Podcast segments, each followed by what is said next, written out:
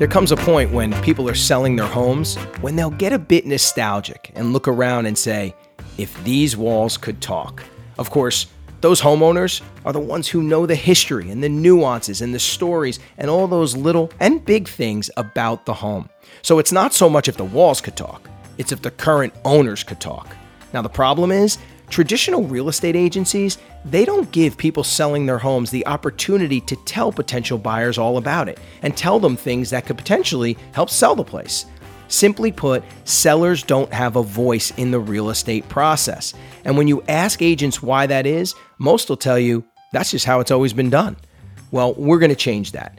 I'm John Palumbo, and I'm the creator and host of Talking Walls, a first of its kind podcast series where sellers are finally given the opportunity to discuss all those things about their home that potential buyers really want to know. Things that could end up helping those buyers make their decision to purchase the home.